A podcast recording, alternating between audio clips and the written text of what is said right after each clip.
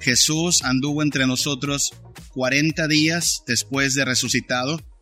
Eso era bastante alentador, ¿no? Jesús anduvo resucitado, dando muestras de que en verdad él había cumplido con todo lo que había dicho, iba a ser crucificado, muerto, sepultado, pero después levantado con gloria. Eso se siente bastante alentador. Sin duda, durante 40 días los discípulos habrán tenido gozo, esperanza y fortaleza y de pronto una tarde el Señor dice, ¿sabe qué? Ya me voy. Dice el libro de los Hechos que los llevó a un monte y en ese monte fue elevado y lo vieron irse. Les dijo, quédense en la ciudad porque de aquí a pocos días serán eh, cubiertos, bautizados por el Espíritu Santo. Y pasaron solo 10 días, pero recuerde, ellos no sabían que iban a ser 10 días, pudieron haber sido 40 días, pudieron haber sido 50, así es que esos 10 días de espera han de haber sido de bastante prueba para los discípulos, entre el temor, entre la nostalgia, caray, ese Jesús dijo que iba a mandar algo especial, iba a venir el Espíritu Santo, tardaron 10 días. Y entonces, según nos narra el libro de los Hechos, estando juntos, orando y alabando, el Espíritu Santo vino sobre los creyentes esa primera vez creemos, si nos preguntan a nosotros los presbiterianos, creemos que es única e irrepetible. Por eso no andamos haciendo eh, esta especie de búsqueda de manifestaciones eh, visibles, manifestaciones un tanto eh, pues dramáticas del Espíritu Santo. No esperamos ver lenguas de fuego arriba de nuestras cabezas no esperamos que hablen en lenguas los creyentes. Eh, estoy consciente de que hermanos eh, nuestros con una óptica diferente dicen que sí es posible, pero en realidad cuando miramos en las escrituras, usted se dará cuenta que estas cosas ocurrieron con muy poca frecuencia. Solo allí, en, en el día del Pentecostés en Jerusalén, se repitió quizá un poquito más allá en Samaria, cuando también los creyentes fueron cubiertos por el Espíritu Santo y en alguna otra ocasión, pero después dejó de ocurrir.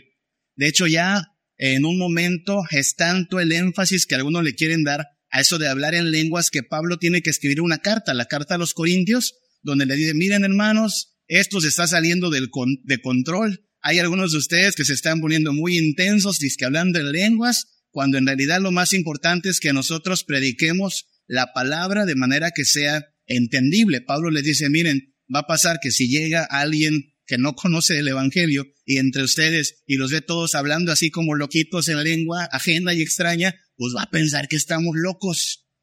En cambio, si entra y escucha la palabra que le amonesta, que le llaman arrepentimiento, esperamos que le sea quitada la venda de los ojos y venga al conocimiento de Cristo. Tan tan. Pablo lo resolvió. Pablo está diciendo, miren, preferible hablar cinco palabritas con el entendimiento que hablar un montón en lengua ajena. Y eso va para aquellos que piensan que todavía se puede hablar en lenguas. Yo diría, pues siga las instrucciones del apóstol. El apóstol dijo, si va a haber lenguas, con orden, poquito, que haya intérprete y que sea principalmente expuesta la palabra más que el hablar en lenguas. Ninguna iglesia carismática se somete a ese lineamiento y por lo tanto no podemos decir que ese es un mover del Espíritu Santo. Cuando abrimos la Biblia, por el contrario, lo que vemos una y otra vez es que el Espíritu Santo es aquel que nos mueve al arrepentimiento, es aquel que nos ayuda en nuestra debilidad, es aquel que nos aplica la obra de Cristo y es aquel que principalmente nos santifica, dándonos una nueva mente, un nuevo corazón, ayudándonos en nuestra lucha contra la carne. En el año 1990, no sé cuántos de ustedes estaban vivos, en 1990, salió a la venta un libro en círculos cristianos que se llamaba así, Buenos días Espíritu Santo. No sé quién escuchó de ese libro, alguien aquí ha escuchado de ese libro, alguien lo leyó. Yo lo leí. A lo mejor no lo leyó porque salió en círculos carismáticos, círculos pentecosteses. Pero el autor es muy conocido, ¿sabe? El autor se llama Benny Hinn. Si pregunta quién es Benny Hinn, Benny Hinn es de los más influyentes predicadores evangelistas de la televisión en los años 80, 90. Lo que acá en México fue Enlace, Enlace TV. Antes, cuando no había internet, cuando no había eh, YouTube, había un canal cristiano, así pensaba la gente, ¿no? El canal cristiano, Enlace, todo el día predicaciones y así. Bueno, en Estados Unidos había una versión de Enlace, Benny Hinn era el principal eh, accionista porque en realidad era un negocio, era estar sacando dinero de la gente, hacían estas maratónicas, ¿no? Llame y done para mantener el ministerio. No estoy siendo en verdad eh, ni siquiera severo. Usted puede tomar cualquier libro de Benny Hinn y va a darse cuenta que tiene una aproximación equivocada a las escrituras. Habla de prosperidad, habla de sanidad, de todo esto que atacamos porque no es la forma de corroborar que Dios está haciendo sobre nosotros. Nosotros no necesitamos milagros para decir verdaderamente Dios está con nosotros. Nosotros necesitamos salvación, gracia y perdón de pecados. Es de este movimiento de Benny Hinn, quien en los años noventas surge toda esta manifestación de, de personas cayéndose y dando volteretas y aullando y gimiendo y gritando y berreando. Y ese señor en algún momento le imponen las manos, porque ya sabe que es propio de los apóstoles de esta era, ¿no? Imponer las manos a un tal Cash Luna. Y Cash Luna es como el heredero de Benny Hinn acá en América Latina. Lo menciono porque Jesús nos advierte, hermanos, que la blasfemia contra el Espíritu Santo es cosa seria. O usted, no, y usted y yo no podemos andar atribuyendo al Espíritu Santo cosas que no son del Espíritu Santo. No deberíamos ni siquiera bromear con la persona del Espíritu Santo. Jesús advirtió que esta blasfemia llega a ser imperdonable. Y hoy en día, en nombre del Espíritu Santo, se hacen toda clase de desmanes, toda clase de desfiguros, se inventan cosas que no están en la Biblia, se autonombran apóstoles, se autonombran profetas, y hoy que es día de Pentecostés, quizá tenemos que pedirle a Dios que nos ayude a, a poder discernir qué es de verdad la obra del Espíritu Santo y qué no es otra cosa más que lo que nos advirtieron los apóstoles mismos, que vendrían falsos profetas que harían mercadería de nosotros. Con todo, el libro tiene un buen título, ¿sabe? Buenos días, Espíritu Santo. Es un buen título. Yo creo que en honor al Espíritu Santo es una buena forma de despertarnos.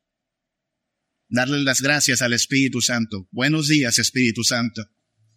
Resulta que hablamos de tres personas en la divinidad, ¿verdad? El Padre, el Hijo y el Espíritu Santo. Todo lo que hoy tenemos, todo lo que hoy disfrutamos como cristianos, todo el obrar de Dios en nuestras vidas, hermanos, es por la obra del Espíritu Santo. El Espíritu Santo es quien lleva nuestra oración a la presencia de Dios. El Espíritu Santo es quien nos da entendimiento para poder comprender su palabra, es quien nos da poder para obedecerla.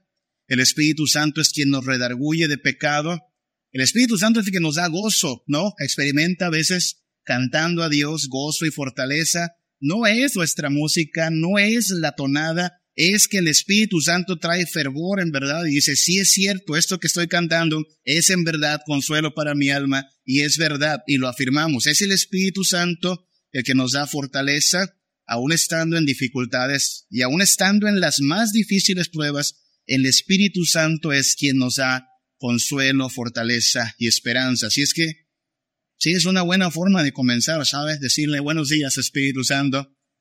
Porque todo lo que día a día disfrutamos de la gracia de Dios, todo lo que día a día recibimos de comunión con Dios y con el Hijo, es por la mediación, obra y poder del Espíritu Santo.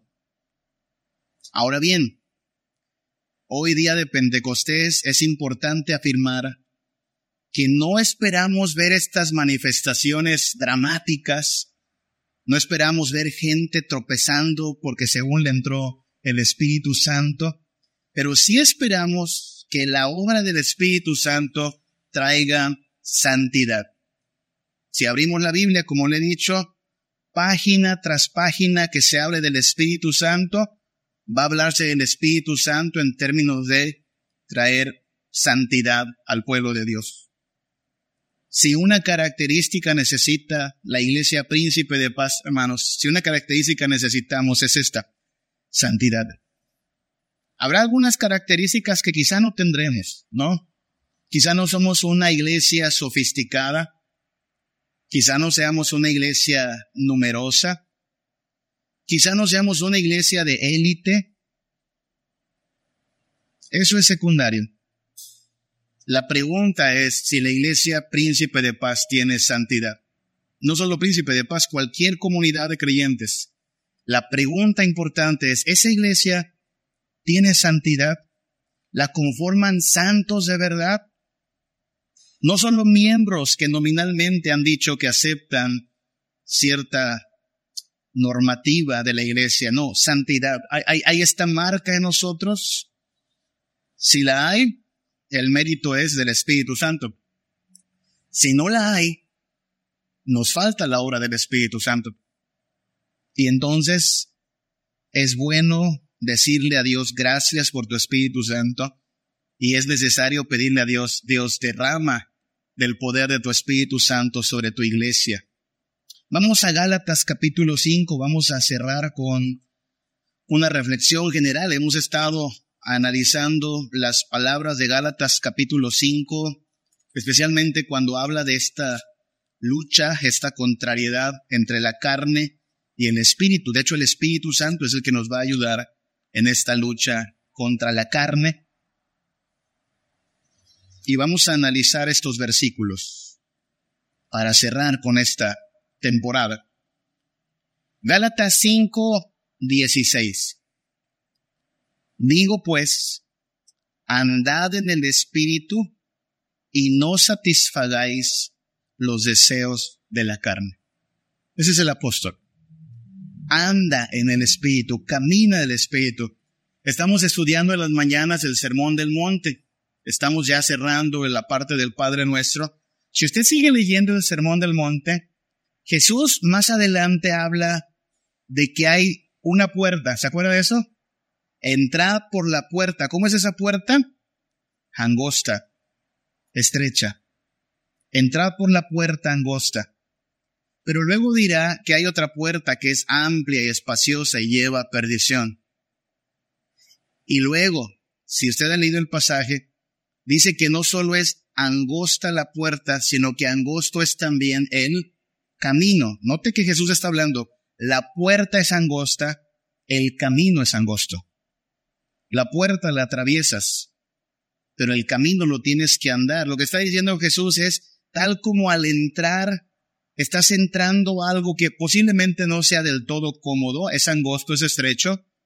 Te advierto, el camino también es estrecho. Y Pablo aquí en Gálatas 5:16 habla de ese camino, de ese andar. Digo pues, andad en el Espíritu y no satisfagáis los deseos de la carne. Si algo vamos a decir de la santidad, hermano, la santidad que necesitamos de parte del Espíritu Santo, porque de ningún otro lado va a venir, es que la santidad es un andar. Vaya, es un eh, cotidiano depender del Espíritu Santo. Por eso es un buen, un buen término para comenzar el día, ¿no? Buenos días, Espíritu Santo. Hoy necesito de ti. Mañana el lunes, ¿qué cree? También necesita el Espíritu Santo. Y el miércoles vamos a andar en el Espíritu Santo. Aquí no hay días libres, aquí no hay días de asueto, aquí no hay temporadas en que podamos nosotros solos arreglárnoslas por nosotros mismos. Digo pues, andad en el Espíritu, dice Pablo.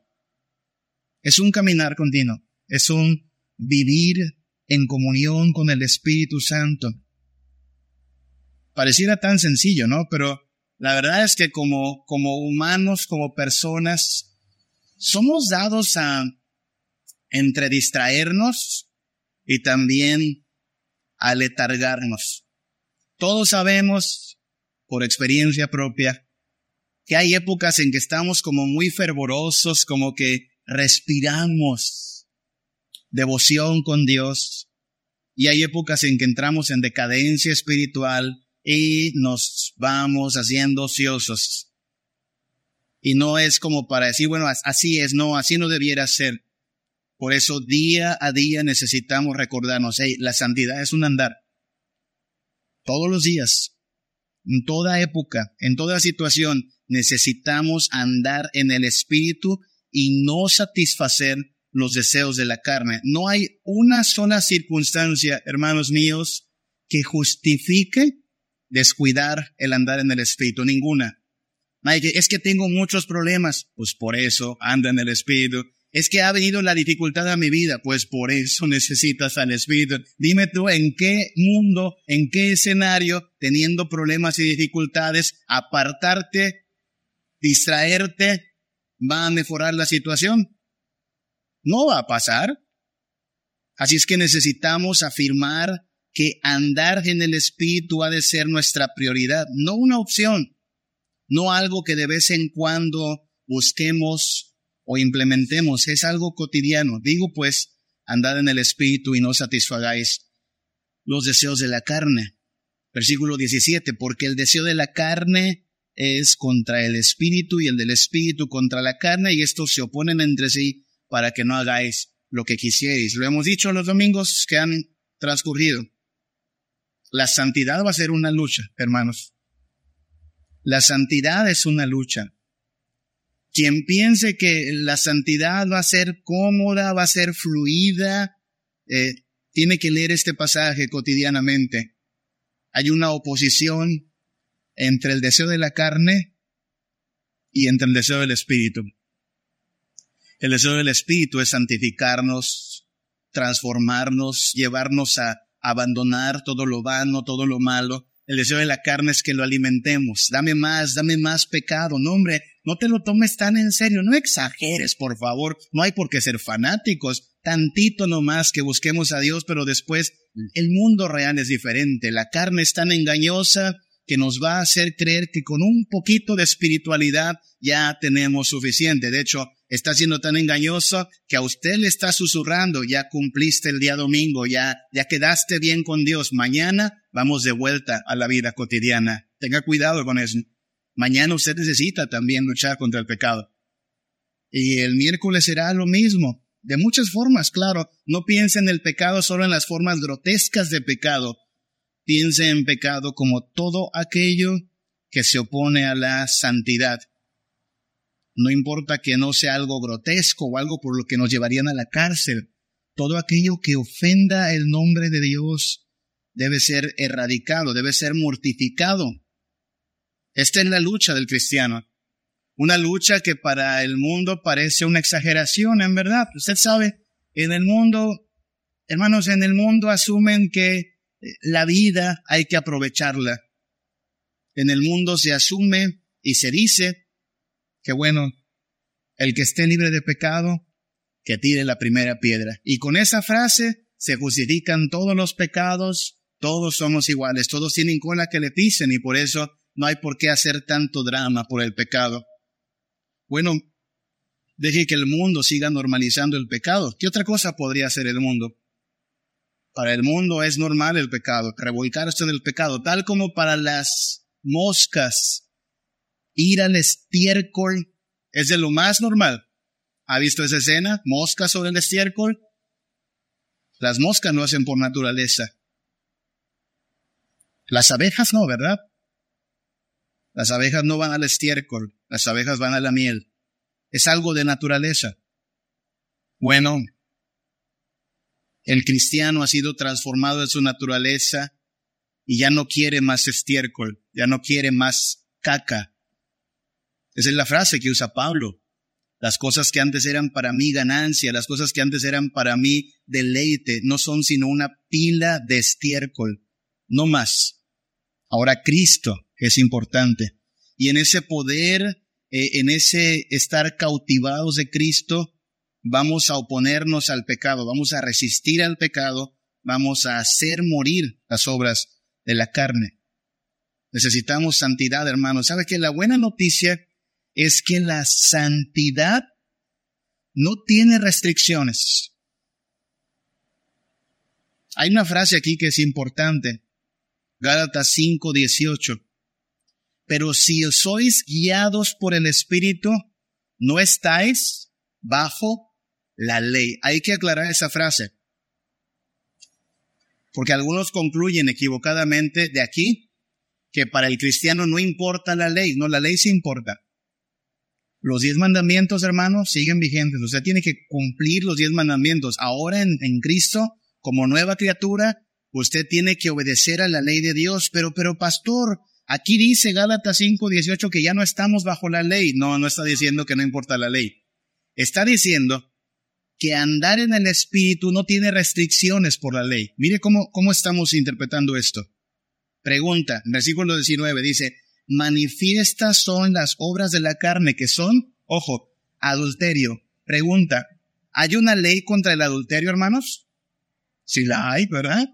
Cada quien tenga su propio esposa, su propio esposo. Cuando transgredes ese límite de la ley, entonces has sido objeto de condenación, estás bajo condenación. Adulterio, fornicación. ¿Hay alguna ley contra la fornicación? Sí la hay. Inmundicia, lascivia, ¿hay leyes sobre eso? Sí lo hay. Idolatría, ¿hay leyes sobre eso? Por supuesto que las hay. Sí. Contra la hechicería, ¿hay, ¿hay leyes? Sí. Contra toda esta lista hay leyes. Y por eso la ley nos sirve como un límite. Ya sabes, si algo, si en algo tenemos problemas los humanos es también con los límites. Necesitamos tener ahí, aquí, aquí está tu límite. De aquí para allá no te pases. Uno puede disfrutar muchas cosas dentro de los límites que Dios ha establecido, pero cuando transgrede ese límite, entonces se ha vuelto infractor de la ley. La ley fue dada como eso, como un límite, ¿no? Pero luego dice Pablo, pero, pero para los que andan en el Espíritu, para eso no hay ley. ¿Qué significa eso? Hermano, no hay limitaciones para la santidad. Hay limitaciones para muchas cosas. Por ejemplo, el adulterio le pone límites a la sexualidad, ¿no? Usted puede disfrutar con su esposo, su esposa, esta bendición de Dios. No puede andar repartiendo esto con medio mundo. Hay límites para la adoración. Usted puede adorar solo a Dios, pero cuando adora a alguien más ha sido un idólatra. Pero para la santidad, hermanos, ¿qué límites hay? ¿En qué momento Dios dirá, ah, te estás pasando de santo? Bájale por favor a tu devoción, ya, es mucha devoción. Por favor, tanta obediencia, pues ¿quién te crees? No, no, no. Para la santidad, para ser guiado por el Espíritu, no hay límites. Por lo mismo, sígale, no hay límites acá. Luego dirá, para, para enfatizar esta misma idea, ¿Cuál es el fruto del Espíritu? Versículo 22. Amor, gozo, paz, paciencia, benignidad, bondad, fe, mansedumbre, templanza. Y otra vez la frase, contra tales cosas no hay ley. ¿Qué dice, este, qué dice el pasaje? No hay límites. No vas a encontrar una ley que dice, ¿sabes qué? No serás demasiado paciente. No, al contrario. ¿Cuál es el límite de la paciencia? No hay. Sea tan paciente como pueda. ¿Cuál es el límite del gozo, hermanos? ¿Hay acaso un límite para el gozo? ¿Acaso Dios dirá, ah, se están pasando de gozosos, eh? Cuidado. No, contra tales cosas no hay ley. Entonces nos tenemos que cuidar del pecado, sí, porque el pecado es restringido por la ley y la ley sirve para restringirnos bueno, en gran parte sirve para restringir nuestro pecado. Pero esta, este asunto de la santidad, hermanos, no tiene límites. No hay un límite para el amor, para el gozo, para la paz, para la paciencia, y puesto que no hay límites, entonces está la invitación de busque tanto como pueda de esto. No habrá un momento antes de que Cristo venga en que como iglesia digamos, ¿saben qué hermanos? Ya, ya tenemos la santidad suficiente. No. No hay un momento en que usted pueda decir, como que ya tuve suficiente santidad. No. No hay restricciones. De hecho, necesitamos crecer en santidad. ¿Se acuerda cómo termina Apocalipsis? el que es santo, santifíquese todavía. Nos toca buscar la santidad hasta que Cristo venga. La santidad, hermanos, hablando de características de esta santidad, es forense. Perdón que usemos un término técnico, pero es el término que se utiliza, ¿sabe? Es forense. ¿Qué es, qué, es algo forense? Ese Manuel sabe de forensística, ¿verdad? Eh, un, estudio forense es el que analiza a la persona y trata de ver, pues, cuál fue el problema, ¿no? No es nada más de que se murió, quién sabe de qué, no, queremos saber qué estuvo mal, qué le afectó, lo envenenaron o se mató la persona, qué ocurrió. Pues bien, hermanos, la santidad tiene una dimensión forensística, ¿sí? es analizarnos a nosotros mismos y preguntarnos, ¿qué está mal en esta persona que soy yo? ¿Qué anda mal? Y entonces nos volvemos como una especie de médicos legistas que nos analizamos a nosotros mismos. Gálatas 5, 19 al 21. Son manifiestas las obras de la carne. Se ven. Adulterio, fornicación, inmundicia, lascivia, idolatría, hechicerías, enemistades, pleitos, celos, iras, contiendas, disensiones, herejías, envidias, homicidios, borracheras, orgías y cosas semejantes. Note que la lista es larga, porque el Señor está llamándonos a, llamarle y decirle las cosas por su nombre. ¿Se da cuenta? Ya lo dijimos, ¿no? No puedes llamar una aventura. No, no fue una aventura. Fue una fornicación, fue adulterio, pero la gente le llama aventura, ¿no? No puedes llamarle magia blanca, no, no es magia blanca, es hechicería. No puedes llamarle un, un malentendido, porque a veces la gente dice, ah, se dio un malentendido. No, no fue un malentendido, fue un pleito, fue una pelea. No puedes decir que hay envidia de la buena, no.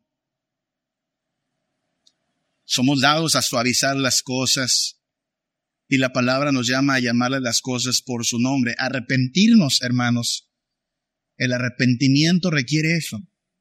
Que llamemos a las cosas por su nombre. Ya le dijo que, le he dicho que aquí es donde no cuadra, ¿no? A estos que les encanta andar declarando y decretando, porque así es como creen que van a obtener las cosas, ¿no? Quiero bendición, quiero riqueza, quiero salud. Piensan que cuanto más declaran, más están llamando aquello, pero no lo aplican para el pecado.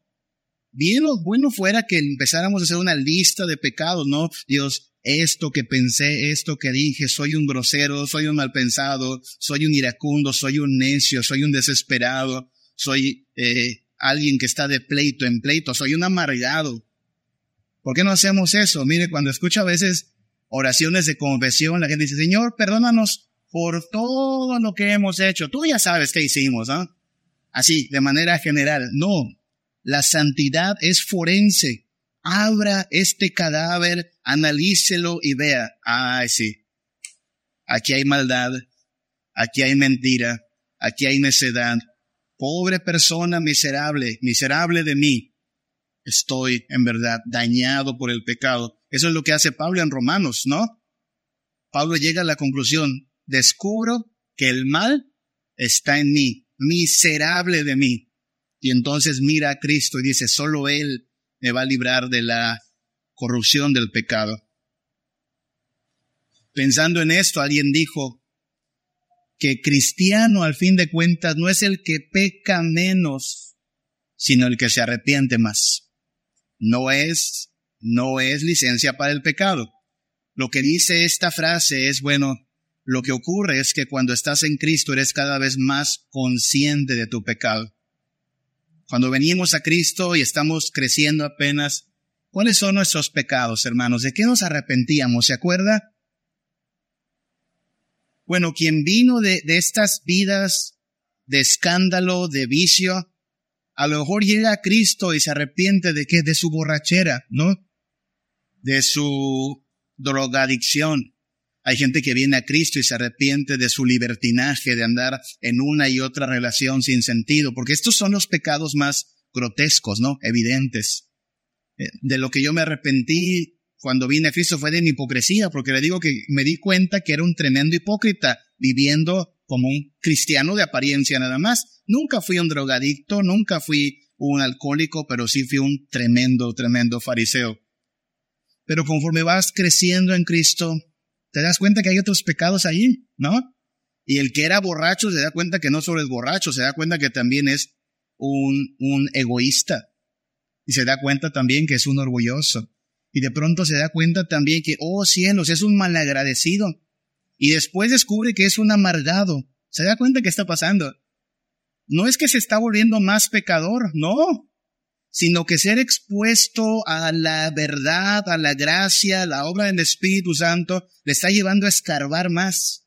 Y al escarbar más se da cuenta que el pecado está hasta los niveles más internos, pero los quiere sacar y quiere ser limpiado. Y esto solo se logra haciendo un análisis forense, un análisis de nuestra propia maldad. Por eso hay una lista aquí que nos anima a preguntarnos cuánto de esto he dejado entrar a mi vida, cuánto de esto me ha eh, distinguido y me he revolcado en ello y de ello me tengo que apartar si en verdad he entendido el Evangelio.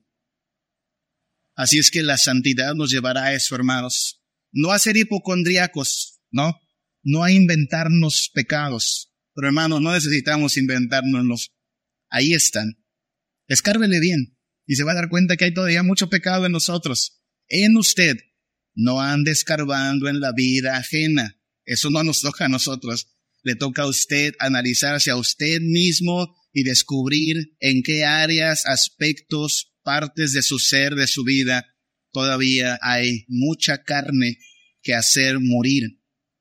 En eso consiste la santidad. Hay que aclarar que la santidad es un requisito para la gloria. Gálatas 5:21, después de esta larga lista, concluye que los que practican tales cosas no heredarán el reino de Dios. Hemos entonado una alabanza que introduce ese estribillo, y si vivimos, para Él vivimos, y si morimos, para Él morimos. Usted sabe que es un, un estribillo que se entona mucho en los funerales, ¿no? Y no solo lo entonan presbiterianos, lo entonan incluso católicos romanos y personas de todos los credos, ¿no? Y toda la gente asume, supone que cuando alguien muere, ya descansó. Que cuando alguien muere, ya está con Dios. Así lo piensan. Así lo dicen. Y esto que nosotros afirmamos, yo lo sé, es chocante. Bueno, no sé si es chocante para usted. Estoy consciente de que para algunos ha sido chocante afirmar que, mire, eso de que descanse en paz, eso solo es verdad si la persona murió en santidad. Si murió sin Cristo, yo sé dónde está. No me diga algo así como usted no sabe, no, yo sé dónde está. Y no lo invento yo. La Biblia afirma que aquel que tiene al Hijo tiene vida eterna, pero el que rehúsa creer en el Hijo no está más que bajo la ira de Dios.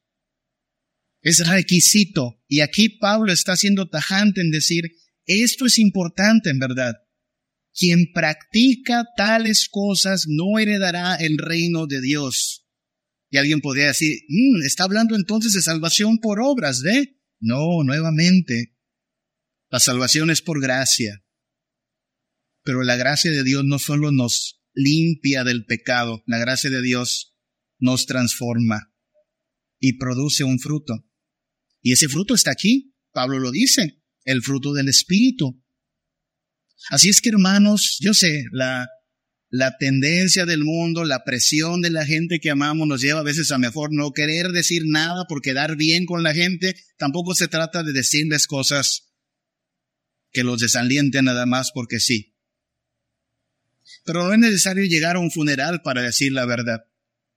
Usted tiene que decirle a la gente que comparte su vida que necesita de Cristo para ir al reino de los cielos.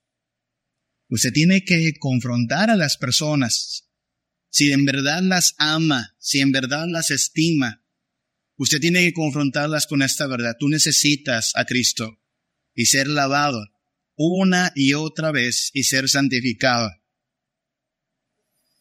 Hermanos míos, hay una tendencia actual en las iglesias. Ya saben, las iglesias buscan crecer. Nosotros quisiéramos crecer en Príncipe de Paz, por supuesto. Quisiéramos que más personas se añadan a nuestra comunidad, crean en Cristo Jesús. Hay una fórmula que se está manejando de un tiempo acá que le llaman evangelio relacional. Ahora, si lo que significa evangelio relacional es que usted le comparte el evangelio a las personas, pues que yo sepa, esa es la forma en la cual en la Biblia se comparte el evangelio, ¿no? Usted le habla a la gente y la gente pues decide si cree o no cree. Y esa gente pues generalmente es la gente que está a su alrededor. Pero esta estrategia es escrita así. Como que hay que fomentar una relación amena, cordial con una persona, para que entonces cuando más confianza tengamos, cuanto más eh, eh, eh, intimidad haya con esta persona, podamos sobre esa confianza hablarle del Evangelio. Fíjese cómo suena así como, pues suena bien, pero es un poco engañoso. Porque la idea es, mira, tú, tú tienes a un vecino, ¿no? Y a ese vecino, pues como que no es tan fácil llegar y hablarle de Cristo así como así. Todo mejor te lo vas ganando. ¿Y cómo te vas ganando al vecino? Bueno, invítalo, una carnita asada, un cafecito, la pizza, vamos al béisbol. Y entonces de pronto te encuentras que la iglesia tiene ministerios de estos de, de cafecito con pan y de carnitas asadas. Y todo eso está chévere, aclaremos, ¿no? Si a mí me invitan una carnita asada, pues cuente conmigo, ¿no? Pero eso no es ministerio. Y hay una trampa aquí. Mire, usted puede darle toda la carnita asada que quiera al vecino, invitar a los amigos a comer pizza, ir al cine y pasársela chévere. Eso no quita que presentarle el Evangelio va a ser de todos modos un momento de confrontación. Va a ser decirle, ¿sabe qué? Estimado amigo, compadre, vecino, usted va camino al infierno usted tiene un problema con Dios. Y si usted se muere sin haberse rendido a Cristo, usted está bajo condenación. La otra alternativa es que usted se vea pecador, necesitado de gracia, se rinda a Cristo, proceda al arrepentimiento y entonces disfrute que el Señor le ama y le bendice. Si el Espíritu Santo obra en esa persona, esa persona se convierte a Cristo. Si no, no importa cuántas carnitas asadas siga haciendo, no va a pasar. Y por eso es engañoso este modelo, porque, ah, hermanos, de pronto la iglesia se ha vuelto todavía más refrigeriana, armando pachanguitas, armando eh, una serie de convivios en el motivo de, es que así, en esta confianza, vamos a presentar el Evangelio. No, ármese de valor de una buena vez. Deje la cobardía, dígale, soy cristiano y tú no. Y si tú no eres cristiano, tienes un problema con Dios. Ármese de valor y predique el Evangelio así tal cual. Porque de por sí ya tiene una gente con la cual usted tiene mucha confianza. Hay familia con la cual tiene usted mucha confianza. Hay amigos con los cuales usted tiene mucha confianza, pero no ha dado ese paso de valor para decirle, mire comadre, yo la quiero mucho y no quiero que se vaya al infierno. Posiblemente, ¿sabe qué va a pasar? Ya no le van a invitar a sus fiestas ya no le van a invitar al cafecito. Y a lo mejor eso es lo que hace que algunos nos acobardemos. Ay, voy a quedar mal, voy a quedar como fanático, voy a quedar como aquel que anda metiendo discordia. Y entonces mejor, chitón, no haga eso. Dígale a la gente que la santidad es requisito para ir a la gloria. Dígalo a la gente y lo vamos a seguir diciendo en Príncipe de Paz, por supuesto. Hermanos míos, sin santidad nadie verá al Señor. Si algo necesita la iglesia príncipe de paz es santidad en toda su forma de vivir. Y para esto necesitamos el poder del Espíritu Santo. Porque los que no viven conforme a esta norma y los que practican entonces las obras de la carne, dice Gálatas 5:21, no heredarán el reino de los cielos. Recuerde que entonces nuestra mayor necesidad es santidad Claro, hay otras necesidades, ya lo hemos dicho, ¿no? Necesitamos trabajo, necesitamos salud, necesitamos un buen gobierno, eh, necesitamos bendición sobre la familia, pero recuerde, puede entrar a la gloria sin trabajo, puede entrar a la gloria enfermo, hasta desahuciado, puede entrar a la gloria soltero sin haberse casado, ¿eh? Pero no podrá entrar a la gloria nadie sin santidad. Así es que necesitamos santidad. Póngala en su lista de oración como lo más importante. Santidad. Esta santidad es multiforme. Gálatas 5, 22 al 23 dice que el fruto del Espíritu es amor, gozo, paz, paciencia, benignidad, fe, mansedumbre, templanza. No son los frutos, es el fruto, pero este fruto es multiforme, ¿sí? Hay situaciones en que es necesario aplicar paciencia y el Espíritu Santo nos lleva a aplicar paciencia. Hay situaciones en que es necesario aplicar gozo y entonces el Espíritu Santo nos dará gozo. Hay circunstancias en que lo que necesitamos es templanza. ¿Qué es templanza? Aguante, soportar. Y el Espíritu Santo nos va a ayudar a soportar. En cada situación, en cada circunstancia adversa o de prosperidad, el Espíritu Santo es quien esperamos produzca en nosotros esta santidad. Se vale preguntarnos, ¿qué es lo que más necesito yo en esta situación? en este problema que atravieso, en esta circunstancia que esta semana me aqueja? ¿Qué debo aplicar? ¿Qué le debo pedir al Espíritu Santo? Dame tu gozo, dame paz, dame paciencia, dame benignidad o dame de todo. Porque acuérdese que para estas cosas no hay ley. No va a decir Dios, no, ya pediste cinco de siete, ¿eh? ya es mucho. No, no. La Biblia dice que aquel que le pide a Dios el Espíritu Santo, el Señor se lo dará. Cuando hable de la oración, no hay alguien que le pida a Dios el Espíritu Santo y que Dios no se lo dé. Si le pedimos a Dios estas cosas, Él producirá esto en nosotros. Esta santidad implica tomar la cruz. Jesús lo dijo así, ¿no? Es el número siete.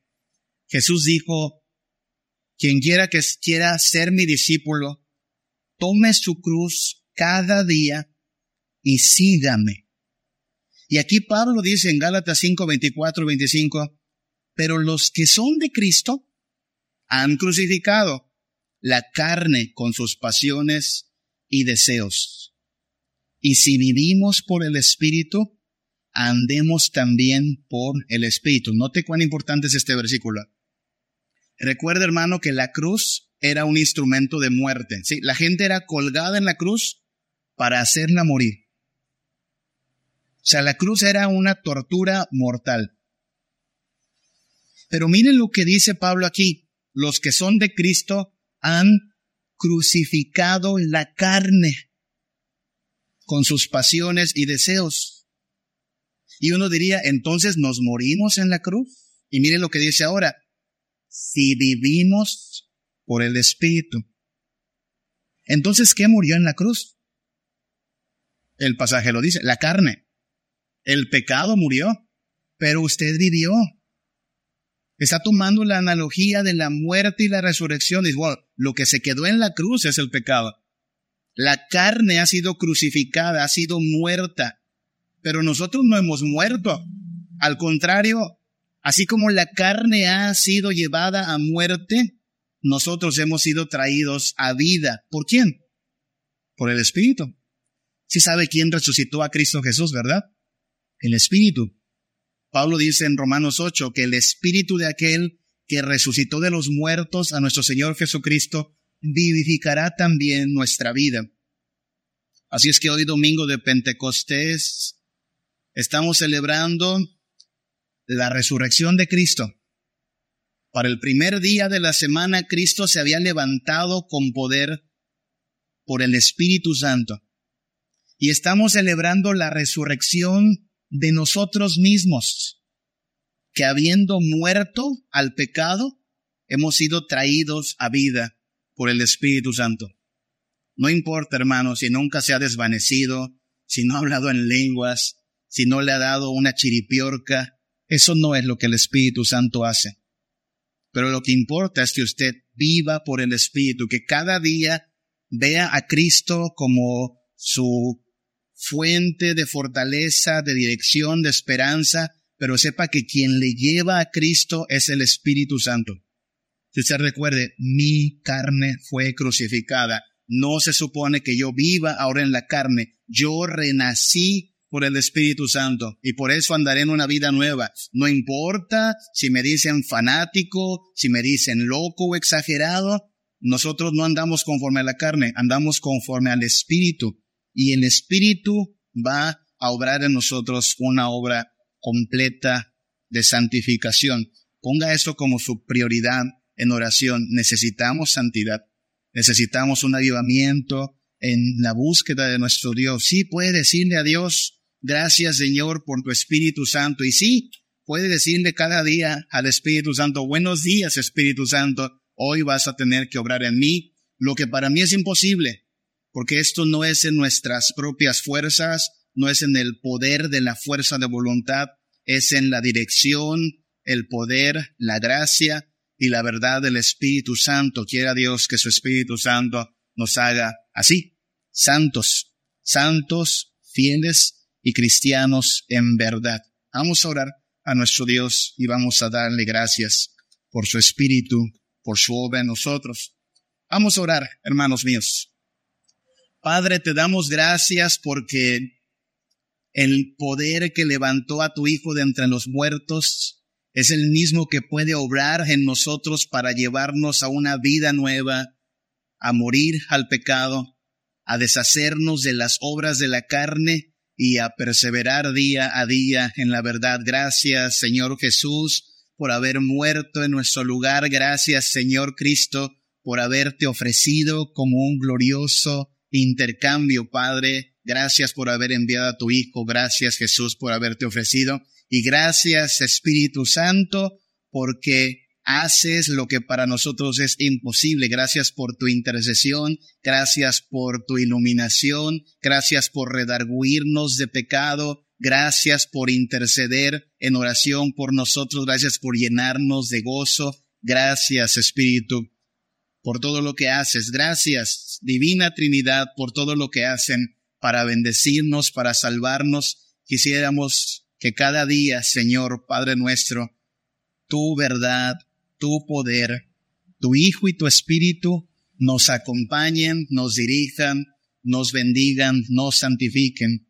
Gracias te damos, Señor, por ser bueno y misericordioso. Bendícenos al terminar esta reunión, pero que no termine, Padre, nuestra búsqueda de ti, nuestra necesidad de tu gracia y presencia, nuestra obediencia a tu palabra, Señor. Obra en nosotros, obra en la iglesia, príncipe de paz danos santidad y danos valor, Padre, para anunciar tu evangelio, para anunciar a las personas que hay alguien que sigue perdonando pecados y abriendo las puertas del cielo por gracia y con todo amor y generosidad. Gracias te damos por tus bendiciones, Señor, en el nombre de Cristo Jesús. Amén.